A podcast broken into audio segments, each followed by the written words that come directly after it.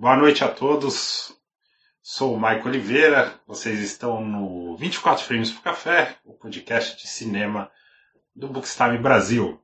Hoje em um formato diferente, em um formato de videocast. Né? Essa live aqui que a gente está fazendo vai ficar disponível depois nas nossas redes sociais. Hoje é, gravaremos ao vivo o episódio do mês. Já já eu falo aí qual que vai, vai ser o tema do filme. E essa ideia de, de trazer o 24 frames pro, pro áudio e vídeo, ela já, já passava pela minha mente há um tempinho atrás. E aí, porque é muito mais fácil, né? Você coloca um frame e você discorre sobre o que, que você entendeu daquele, daquela cena, daquela atuação, daquele filme e tal. E aproveitando aí que o Bookstime avançou fortemente nessa questão das lives, a gente tem praticamente todos os nossos quadros aí sendo transmitido em live, né? Digamos que foi a oportunidade de juntar aí as duas coisas. Então estamos nesse desafio aí da live, é a nossa primeira live, então dá um, dá um desconto aqui pro, para a pequena criança, se qualquer coisa acontecer. Estamos com o Kaique aí na técnica dando aquela ajuda. Valeu, Kaique. Esperamos que dê tudo certo. Obrigado a todos e que seja uma excelente live. Beleza? Então é o seguinte, como é que vai funcionar? Eu fiz uma pequena apresentação aqui, uma apresentação bem modesta. É, eu vou compartilhar a minha tela, beleza? E em cima desse compartilhamento, a gente vai trocando aquela ideia a respeito da nossa mensagem. E, importante, né, vou, vou mostrar alguns frames do filme, vou falando sobre é, a ideia que tem sustentação em tela. Como diz o crítico do portal Cinema em Cena, Pablo Vilaça, se você tem uma certa opinião, um certo depreendimento do filme que tem sustentação em tela, é válido. O que não é válido é você falar uma coisa que não está no filme. Beleza? Então vamos a, aos slides aqui, meu caro Kaique. Muito bem. Estamos aí, o filme A Mão que Balança o Berço, certo? Já já eu vou falar a sinopse do filme, o, o elenco e tal. Não, uh, não darei spoiler do filme, então se você não assistiu, pode ficar tranquilo, vem tranquilo, vem na paz.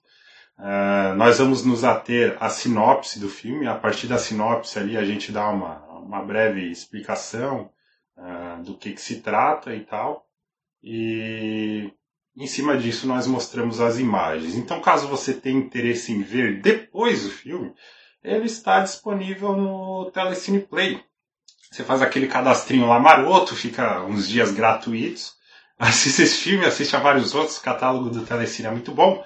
Também está disponível no YouTube Filmes. Você pode alugar lá o, o filme. Aí, vai, aí depende da forma como você consome esse filme, né? Então, vai de cada um, mas ele está disponível lá no Telecine Play. Você pode ficar alguns dias gratuitos e assistir.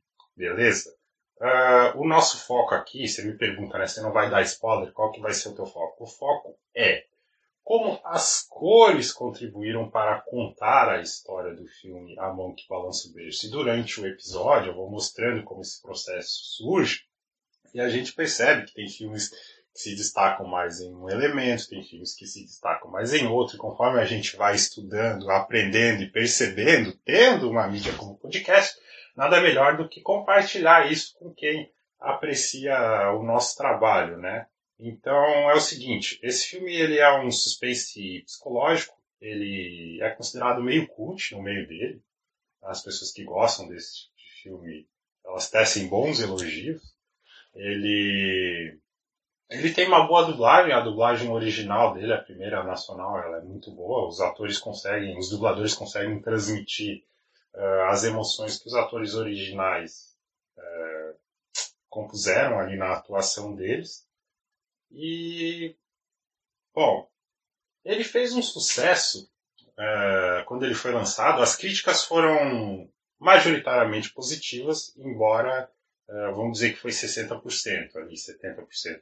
Mas o, o curioso é que ele fez o sucesso por conta de uma situação que não tem a ver com a mensagem do filme, porque em 92, ele foi lançado em 92, uh, estouraram casos de babás agredindo crianças. Já já eu vou dar a sinopse do filme.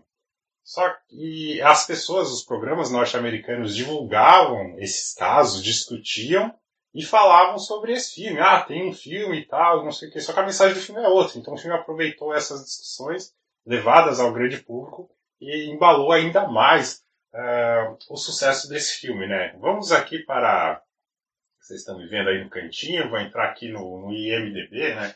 Esse filme ele é dirigido pelo Curtis Hanson, ele é escrito pela Amanda Silver, esse, esse roteiro ele era uma tese da, da Amanda Silver, ele tem como protagonista a Annabella Xior, tem a Rebecca De Moraine, Matt McCoy, Anne Hudson, Juliana Moore, e esses são os mais importantes.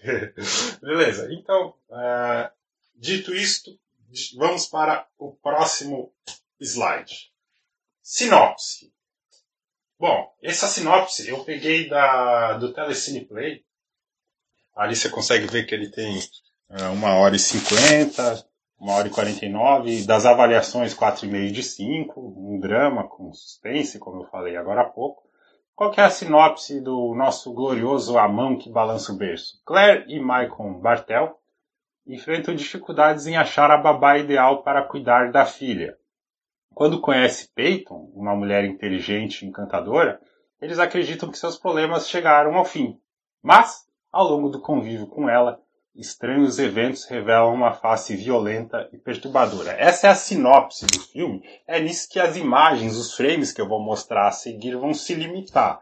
Elas não vão, elas não vão fugir disso, tá? Então, a partir dessa sinopse, o que, que a gente consegue deduzir? A gente consegue deduzir que esse casal, eles vão ter que encontrar uma babá, vão ter que procurar a babá, né?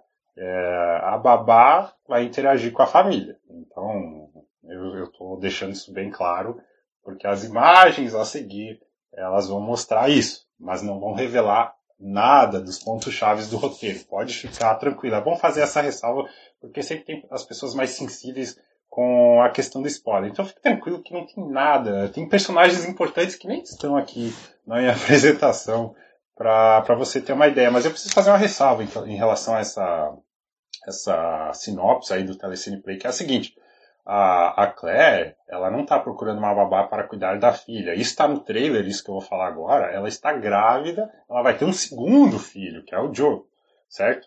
Então, a partir do momento que o Joe nasce, ela tem planos, certo? Ele já tem alguns meses e ela tem planos. Só que com dois filhos pequenos, para executar esses planos, para levar a cabo esses planos, é difícil, né? O equilíbrio. Então, ela é aí que entra a, a necessidade de uma babá. Beleza? Esclarecido isso, vamos para o próximo uh, slide. E aí a gente entra numa questão mais, mais teórica, porque eu falei, né? Ah, como que as cores uh, contribuem para contar a história do filme A Mão que Balança o Berço. E aí as pessoas podem perguntar, né? Ah, isso. Isso é proposital, eles usam um, aquelas cores de maneira proposital, o cenário é formado de maneira proposital ou não? Como é que funciona esse processo? Então é o seguinte, tudo começa no roteiro, né? Eu tenho um roteiro aqui. Uh, a gente falou como surge um filme lá no primeiro episódio do, do produtor. Então o foco aqui é a partir do roteiro na mão do diretor. Tem várias formas do roteiro ficar na mão do diretor. Essas formas a gente dá uma explicada melhor lá no primeiro episódio da, do especial do produtor. Mas o roteiro, a partir da mão, uh, quando chega na mão do diretor, ele tem aquela estrutura clássica, né? É um mundo comum, uh, existe um evento transformador, você conhece os personagens no mundo comum, existe um evento transformador, isso causa uma mudança nos personagens, eles têm que lidar no segundo ato uh, com aquele evento transformador, que é o conflito, todo filme tem um conflito, em um dado momento tem o clímax do filme, que é a resolução ou não do conflito, e depois é a volta à normalidade, embora essa normalidade não seja a mesma do começo, porque houve transformação nos atos anteriores. Só que esse tipo de informação, ele não é suficiente de repente, para quem está assistindo, não conhece como funciona a construção de um filme, né? Ele não é suficiente para você começar a dar vida, né? a tirar as letras, é, das letras construir quadros, imagens. Ele não é suficiente. Por quê? Se, esse, se o roteiro tem 10, 20, 5 personagens que seja, é preciso que haja um aprofundamento nesses personagens. Né? Por exemplo, você precisa dar, é, separadamente do roteiro, você precisa escrever qual que é a personalidade do, dos personagens. Vamos focar em um determinado personagem, um exemplo aqui. Qual que é a personalidade dele? Qual que é o estado emocional dele? O que, que ele gosta, o que, que ele não gosta, tendo como referência a história, né? Como que ele lida com família, com amigos, certo? Ele está triste, ele está feliz, ele tem vícios, ele é muito organizado, ele é pouco organizado, ele tem a personalidade mais passiva, ele tem a personalidade mais ativa. Isso tem que ficar bem claro, né? Fora do roteiro. É, quando você faz o curso de roteiro, você é obrigado a fazer esse exercício, né? Você começa ali com, com uma historinha, eu quero ir do ponto A ao ponto B, depois você é forçado a fazer um diálogo, mas você também tem que uh, descrever os seus personagens de maneira mais aprofundada, beleza? E a partir dessa descrição, essa descrição é necessária para que os outros setores peguem essas informações e comecem aí sim a montar o filme. Vamos supor que eu sou um ator. Eu preciso dessas informações para começar a compor a minha atuação. É, se é um personagem é, mais ativo ou mais passivo, igual eu falei, como é que eu vou vocalizar as falas dele? Como é que eu vou andar? meus ombros, como estarão meus ombros, como é que vai ser a minha postura, certo? O meu queixo, o meu olhar, certo? É, eu preciso dessas informações para começar a construir, a compor a minha atuação. Entre os setores que precisam dessas informações para compor, dar vida ao filme, está a direção de arte. E aí chegamos no ponto onde eu gostaria. A direção de arte a gente pode fazer um episódio só sobre direção de arte, tem muita coisa para falar sobre direção de arte. A gente vai resumir aqui dentro da proposta do, do nosso programa hoje, certo? Mas futuramente a gente pode falar sem problema algum sobre direção de arte, fotografia, som, beleza? A direção de arte ela cuida, entre outras coisas, de uh, locações, certo? locações, agendar as locações, procurar as locações que o roteiro sugere. Uh, você tem o cenógrafo e o cenotécnico, eles são responsáveis por planejar, por desenhar, por compor, por executar os cenários.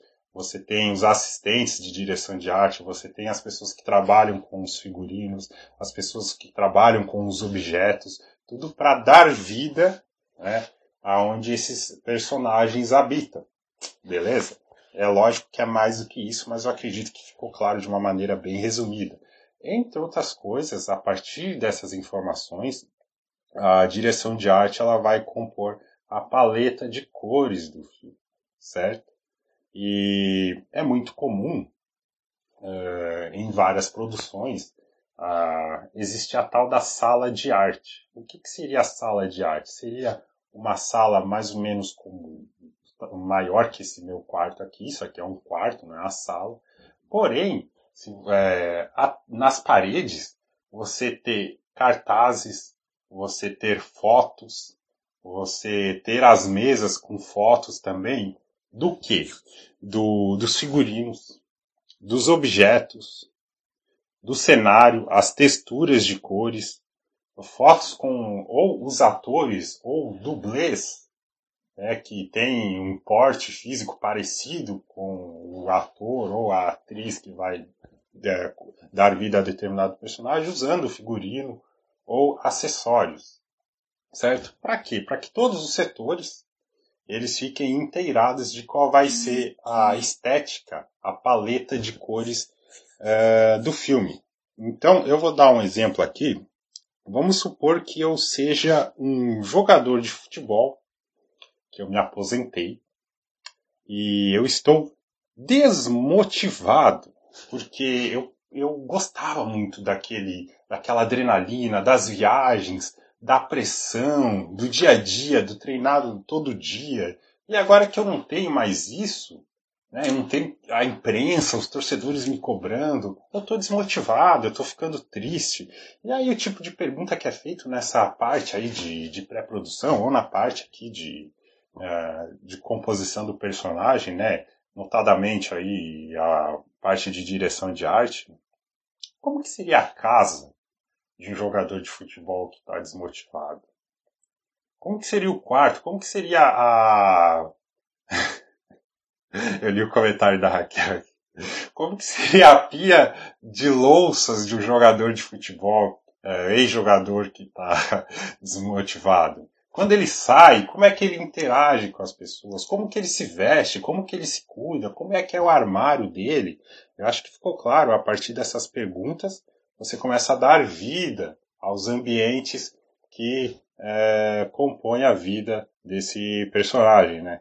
E o passo seguinte é a decupagem e o storyboard. O que, que seria a decupagem e o storyboard? Bom, você tem aqui, isso aqui não é um roteiro, tá? Ele não tem a estrutura de um roteiro, é um mini curso que, enfim. Mas vamos supor, você tem aqui uma cena. Ah, boa. Você tem aqui uma cena, e aí uh, várias pessoas, mas geralmente direção de arte, fotografia e o diretor, eles decidem como é que a gente vai colocar essa cena, como é que a gente vai gravar essa cena, que tipo de plano que eu vou usar. Por exemplo, o jogador de futebol desmotivado, ele vai jantar, ele está jantando, está escrito no roteiro que ele está jantando. Como é que eu vou enquadrar isso? Eu vou fazer um plano mais aberto, depois eu vou ficar fechando nos personagens que vão conversando. A partir da decupagem, você vai montando ali quais são os planos, né, para posicionar as câmeras e dentro dessa composição aí de, de cenário, de figurino, você já deixa bem claro o que, que você quer mostrar na tela. E o passo seguinte é o storyboard. A partir do momento que você tem o que, que vai ser filmado, qual é a posição da câmera, o storyboard é a história no quadro. Eu não tenho aqui exatamente um storyboard, mas eu tenho algo muito bom. X-Men, a saga da Fênix Negra. Eu separei uma página aleatória aqui, porque o storyboard é mais ou menos uma história em quadrinho. Não é exagero em dizer, existem pessoas que desenham o, o roteiro e ele fica, inclusive, é, nessas salas de arte para as pessoas terem uma noção. Não, assim tá bom, assim tá adequado, vai mostrar tal figurino, vai mostrar o item lá no fundo. Enfim, aqui eu tenho um exemplo, né? Você tem no, no roteiro escrito, ah, externa noite, né? Que é externa que é fora, né, e tá noite. Aí você filma um plano mais aberto, depois você aproxima, vê onde estão os personagens, mostra os personagens e a partir disso tem os diálogos. Isso é o storyboard. E a partir disso, uh, essa trinca né, de, de diretores, de diretoras, eles começam a discutir o que destacar e como destacar. Dentro de tudo isso que eu falei, eu acredito que esse filme, A Mão que Balança o Berço, é um filme que sintetiza muito bem essas funções, sintetiza de uma maneira bem explícita, que facilita a nossa explicação aqui nesse episódio. Existem outros projetos, mas aí é preciso entendê-los, não dá necessariamente para ver isso como uma regra. Eu estava vendo um vídeo do Ave Makers e o o rapaz estava apresentando o vídeo, ele falou muito bem, ah, o filme Cisne Negro tem uma leitura fácil de direção de arte. Esse filme também, eu vou mostrar aqui, a, vou começar a mostrar as imagens. Mas você pega um filme, a gente falou no, nos episódios passados do Ken Loach, que ele tem, Você Não Estava Aqui, tem o Daniel Blake, não tem tão explícita essa questão das cores. Aí você se questiona, mas como é, como é que eu vou eh, entender a, a direção de arte? Aí você se questiona, por que, que tem poucas louças na casa daquela família? Por que, que toda vez que eles estão jantando tem papel com alguma conta? O que, que isso quer dizer em relação à história? Esse tipo de situação.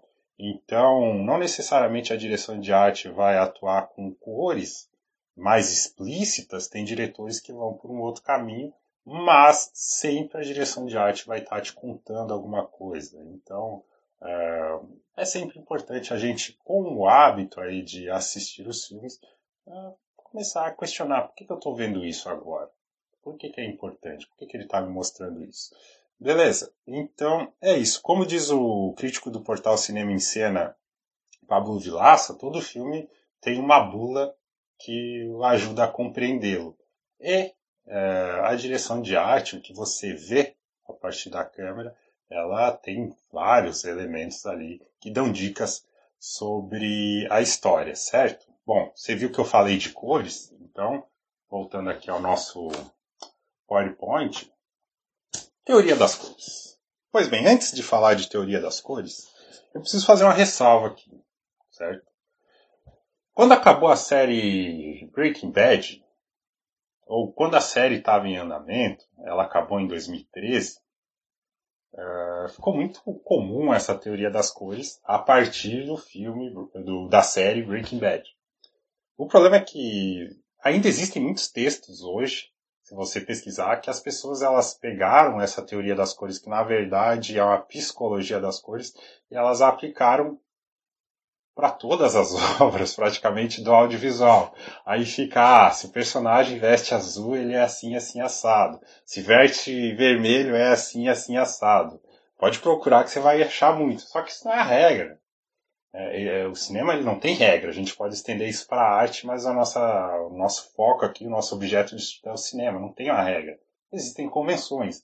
Mais do que você procurar ao ver destacado uma cor, você precisa entender primeiro o qual é a proposta do filme. E o filme vai te contar desde o início. Então, a partir do momento que você entendeu qual é a proposta do filme, qual é o conflito, fica muito mais fácil você questionar e entender por que certas coisas estão aparecendo. E não encarar isso como uma regra. Até porque se você pegar o verde lá do, do Breaking Bad e levar para um filme como Silêncio dos Inocentes, não vai se encaixar. Ou o azul do Breaking Bad e para esse a mão que balança o verde que eu vou mostrar daqui a pouco não vai se encaixar.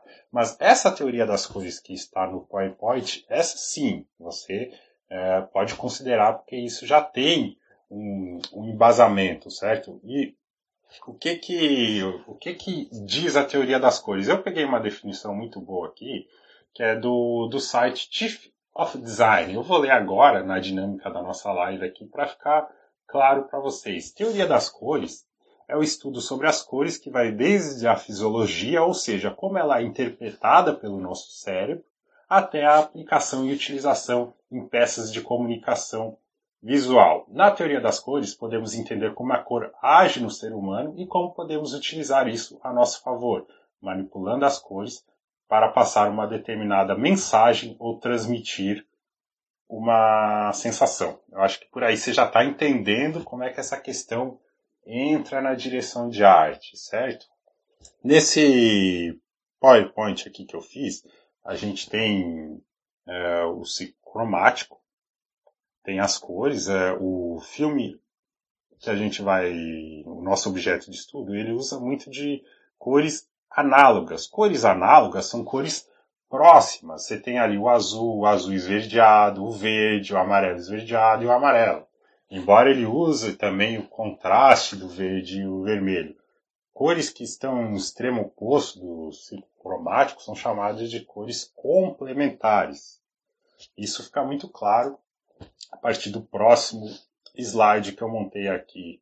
É, esse eu peguei com o diretor de fotografia fazia muito aquele Cinelab. Ele deu um curso recentemente, ele compartilhou essa, essa imagem.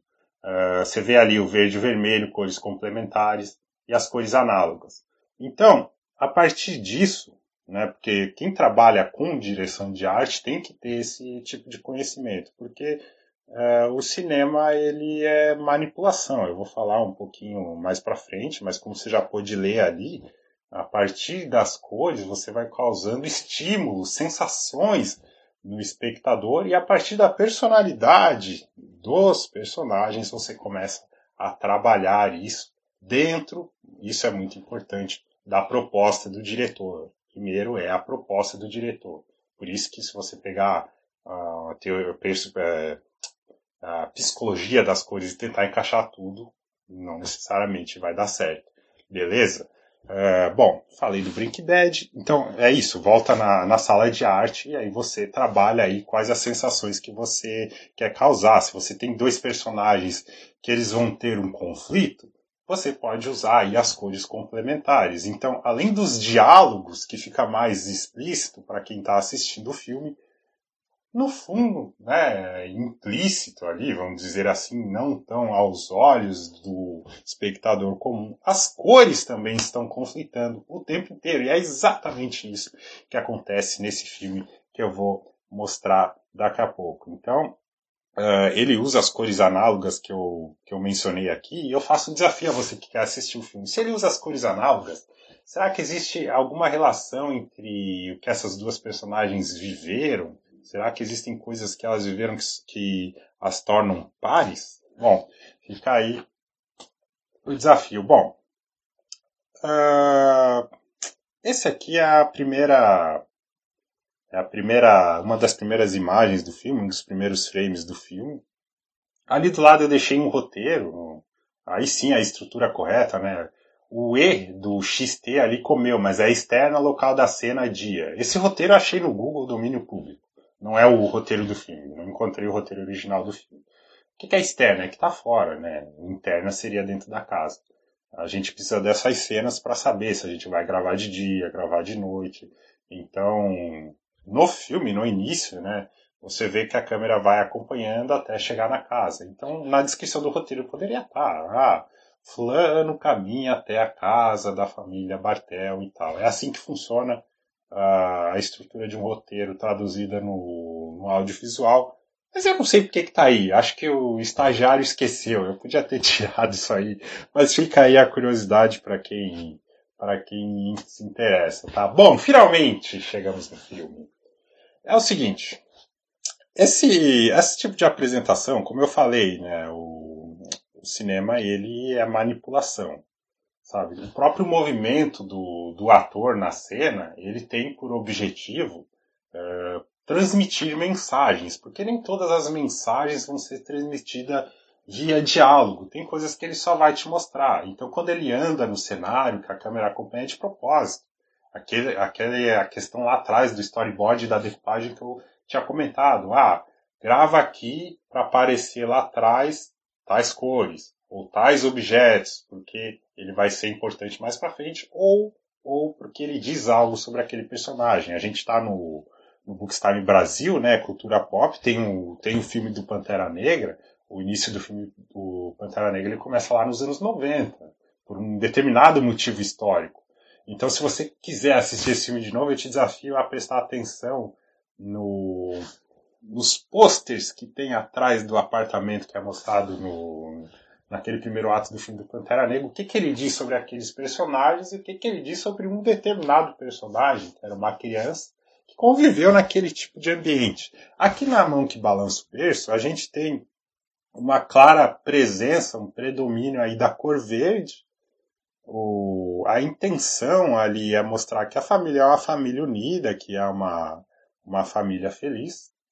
Né? E através do, eles estão cantando, estão. E como eu falei antes, tem toda a movimentação da atriz na cena para mostrar o predomínio da cor verde. Isso tem relação com o que ela faz, que volta lá naquele, naquilo que eu tinha falado, como que seria a casa de um jogador, ex-jogador de futebol desmotivado. O que ela faz aí fica uh, em aberto, você vai lá e assiste o filme, beleza? Mas essa é a Claire Bartel, aquele é o Michael e a Emma, certo? Essa é a protagonista do filme. Então vamos para o próximo. A gente já viu aí a predominância da cor verde, beleza? E aí o clima muda completamente, né? Você já tem um, o clima já fica mais pesado. Porque a gente chegou na Peyton. A Peyton, ela é a babá. Né? A babá do filme, só digo isso. Ela é a babá. Essa foto de baixo é a primeira aparição dela. Ela aparece primeiro em foto. E aí lá no, na questão da lá atrás, né, na pré-produção, na concepção das cores, por que, que é importante a presença da direção de fotografia? Porque eles conseguem corrigir as cores, manipular as cores também na câmera, ali durante o processo de filmagem e na pós-produção? Então, eu já já vou explicar como é que a gente faz para não deixar as cores super expostas aqui, tá? Mas existe uma convenção no cinema de que a noite, a cor da noite é a cor azul. Então, na pós-produção você consegue realçar mais o azul em relação às outras cores. que é o que a gente está vendo ali na foto de baixo. E também a gente está vendo que a, ela, ela, a predominância dela é a, a cor azul, também na foto de cima. Então, juntando essas duas informações, voltando lá na sinopse, a gente percebe que tem a cor verde e a cor azul. Essas cores elas vão uh, se interligar, certo? Então, você já imagina o que vai acontecer dentro daquela casa a partir disso que eu estou te falando, certo? E eu queria entrar num, numa outra questão. Bom, você sabe que o, a sinopse já deu que a Peyton vai ser a babá, beleza? Então, como eu falei lá atrás, o casal precisa procurar a babá e a babá que está interessada precisa se manifestar. Então eu faço um exercício aqui contigo. Quando a gente vai fazer uma entrevista de emprego, uh, a gente quer muito uma vaga, a gente ouve, ah, beleza, nós se interessamos no, no teu currículo aqui, mas nessa empresa, na nossa empresa, existem é, tais regras que você vai ter que seguir. Aí você aceita, né? você vai ter que mudar um pouco a tua rotina, a forma como você faz as coisas, mas você tem tanto interesse no emprego que você aceita, beleza? Show, né? Então vamos supor que a, a tua cor seja a vermelha e a cor da empresa seja a preta. A partir do momento que você aceita seguir certas coisas, vai ter uma mistura das cores. Concorda comigo nesse exemplo hipotético? Beleza. E aí imagina, a Peyton, ela tem interesse na vaga de babá, como que isso se manifestaria na questão das cores, que é o nosso próximo slide aí. A gente vê que o figurino dela é composto majoritariamente da cor verde, mas tem muito destacado da cor azul. E aí a pergunta, né, o que isso quer dizer? Será que ela vai abrir mão uh, do que ela é, dos planos dela, ou será que não?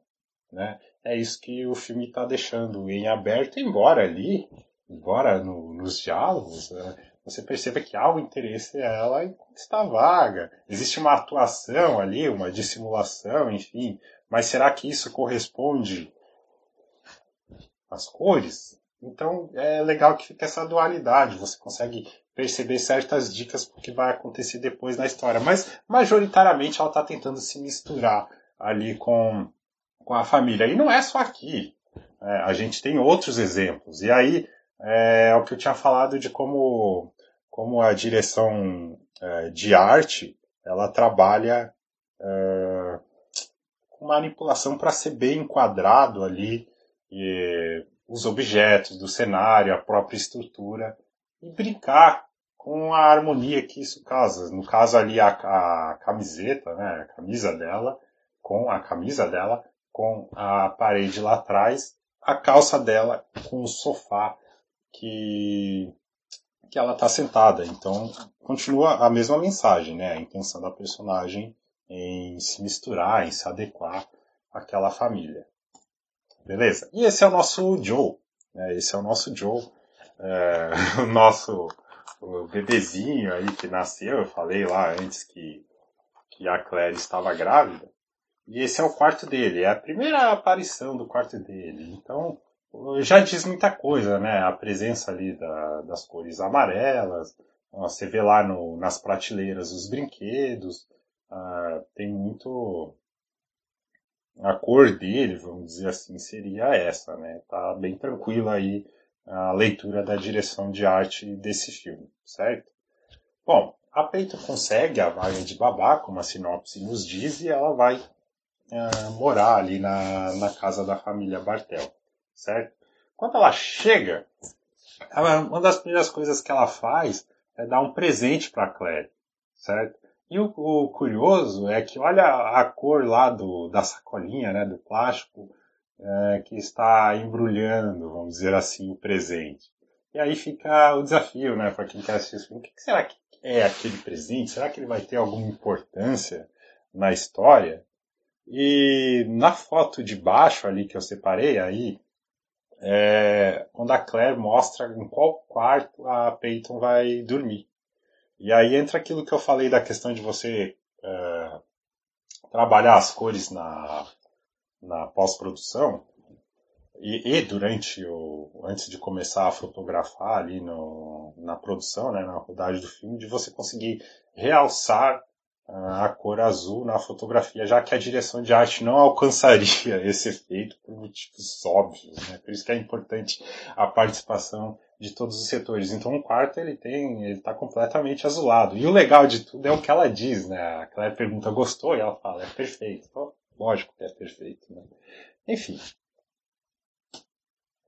Bom, aqui é a questão da, da noite ser azul, a convenção da noite ser azul no cinema, né? E curiosamente a Peyton ela age é, de agir justamente no, na, no período da noite, quando ela se aproxima das crianças.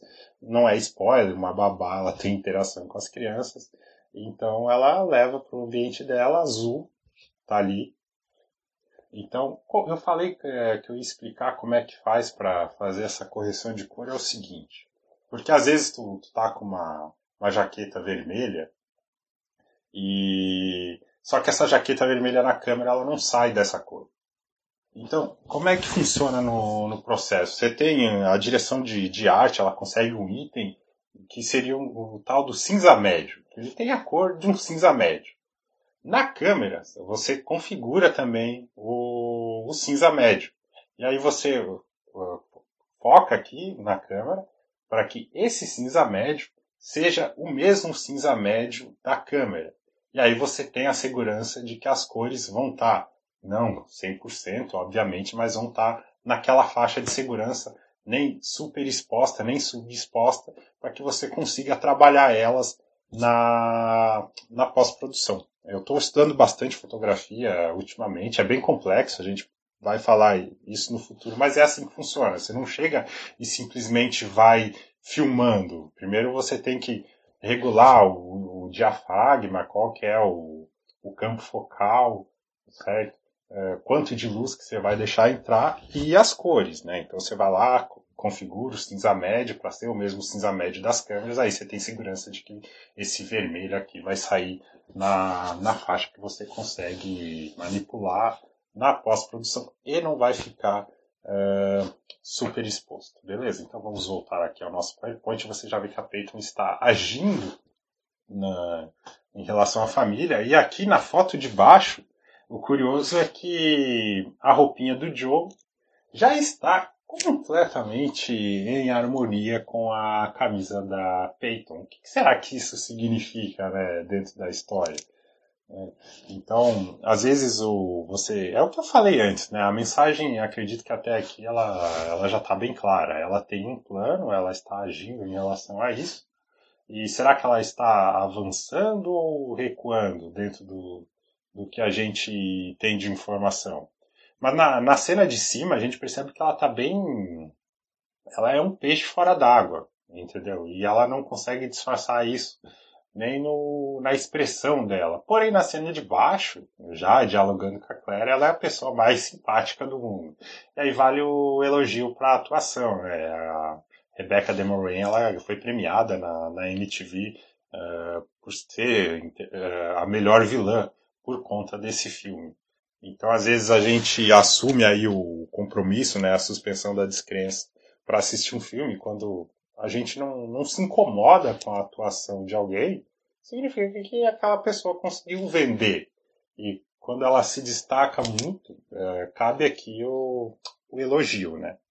Inclusive eu acho esse um dos melhores frames do filme ali, o de baixo, né? Porque ele mostra bem o contraste, o que está acontecendo naquela família e não necessariamente a mãe está percebendo. Né? Bom, esse, esse exemplo aqui que que eu queria dar nesse slide é o seguinte, já uh, fugindo para os finalmente aqui do, do nosso podcast, como que a direção de arte trabalha para conduzir o nosso olhar, certo? Porque quando a gente fala de direção de arte, a gente está falando de composição de quadros, de enquadramentos, e a gente vê aqui na, na foto de cima o uso do, do cenário para limitar o, o, foco, né, a visão, o ponto de fuga, chame do que quiser aí, para onde o espectador vai olhar, certo? Aí você tem lá no final a Peyton, você tem a Emma indo em direção a ela. E na foto de baixo, Se você for olhar nas janelas ali, tem as, as cortinas, elas usam muito as linhas que direcionam para onde você vai olhar, o posicionamento das cadeiras. E na questão de proporção, o tamanho do quadro em, em relação à personagem que está abaixo dele ali, sentada no sofá. Então, isso é um dos objetivos aí, né, da, da, direção de arte ao compor os quadros é causar sensações e comunicar o sentimento da cena. É isso que a gente chama, é isso que a gente está falando quando a gente fala em ler a direção de arte. Nessa, nesse frame aí de baixo, né? O que será que quer dizer essa cena, aquela personagem que está ali? Será que ela está é, feliz? Será que ela se sente é, acolhida por todos? Ou será que é, o oposto disso, né? Enfim, então, assim, quando a gente fala em composição de quadros, aí a gente a gente sai né, do, do cinema, a história da arte ela é bem, bem antiga, bem documentada e bem fundamentada em relação a isso que eu falei agora, de é, a gente explicou lá a questão da teoria das cores, e também aqui na composição dos quadros. Tem a regra dos textos, tem o Fibonacci, e a direção de arte usa desses conhecimentos com o, a questão do cenário para ir fazendo essa composição e transmitindo uma mensagem, né? Direcionando o espectador a ter determinadas sensações, a gente pode chamar de manipulação num sentido negativo. Até porque o, o, cinema ele é uma manipulação. Quando o ator atua, ele é uma, é uma manipulação. A trilha sonora é uma manipulação. O corte na edição é uma manipulação. E eu digo mais, quando a gente entra numa sala de cinema ou a gente vai assistir um filme, a gente se desarma e a gente, entre aspas, assina um contrato aceitando essa manipulação. E a gente espera ser recompensado por conta disso. Certo, gente? É, acredito que ficou bem claro aqui o, o, a intenção do nosso episódio. Vamos para uh, os últimos slides, né? Que eu falei que vai ter esse, esse embate de cores. então é o seguinte, lá atrás eu mostrei o quarto do Joe em determinado momento da história, e aqui está o quarto do Joe em outro determinado momento da história. Como é que termina? Eu acredito que pela, pelo nosso bate-bola ali, se eu mostrasse como é que terminou, você já ia sacar o que, que aconteceu. Mas é óbvio que a gente não vai mostrar, né? Assina o Telecine Play lá, aquela, aquela assinatura marota dos dias grátis vê lá o filme, ou vai no YouTube e aluga, vê o filme para ver como é que essa história terminou, porque é visível que houve uma mudança. Você vê lá nas prateleiras, tanto na foto de cima quanto na foto de baixo. É, aqui ficou bem mais explícito a questão. Mas, como eu falei antes, esses conflitos, eles vão acontecer o tempo inteiro, entendeu? Até que chega uma hora que você, opa, mas se você for voltando, você vai percebendo que eles estavam ali o tempo inteiro. E a última aqui é o nosso Joe, o próprio Joe. Você vê a diferença que é na composição aí de, de cor dele, né? Enfim, como terminou isso? Fica a dica aí para você assistir a esse grande filme, A Mão que Balança o Berço, e eu interrompo por aqui a minha transmissão. É, é a primeira transmissão, leva aí uh, em conta, né? Aos poucos a gente vai ficando mais à vontade, mas eu espero que vocês tenham gostado. Nós voltaremos a fazer vários episódios assim. Então, é o que eu falei, nessa quarentena estou estudando bastante sobre cinema e conforme a gente vai percebendo formas de contar uma história, tendo um podcast, um videocast, nada melhor do que a gente interagir essa, essa compreensão com aqueles que nos apreciam. Porque é, é natural, é o que eu estava falando. Existe um filme que vai se destacar, ele quer contar mais uma história a partir de um elemento, ele acaba deixando outros de lado. É, eu estou fazendo, tentando compor aí um, uma autópsia daquele filme Baby Driver, e é muito claro assim que que ele se destaca na questão da trilha sonora, do design de som, da edição, da montagem. Mas se você for olhar roteiro, desenvolvimento de personagem, propósito, já fica um pouco de lado. Mas é que se você quer fazer um, um projeto meio experimental, determinado, você não vai conseguir abraçar tudo, entendeu? Então, a partir uh, do momento que a gente consegue ter essas percepções, nada melhor do que montar e e compartilhar aí com aqueles que nos apreciam. Eu espero que vocês tenham gostado. Obrigado por terem chegado até aqui. Estaremos de volta no próximo mês. É, a, a galera aí deixando a, os seus recados.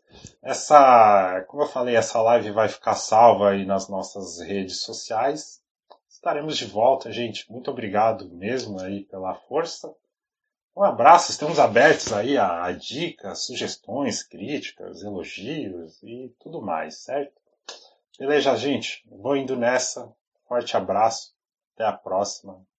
Valeu.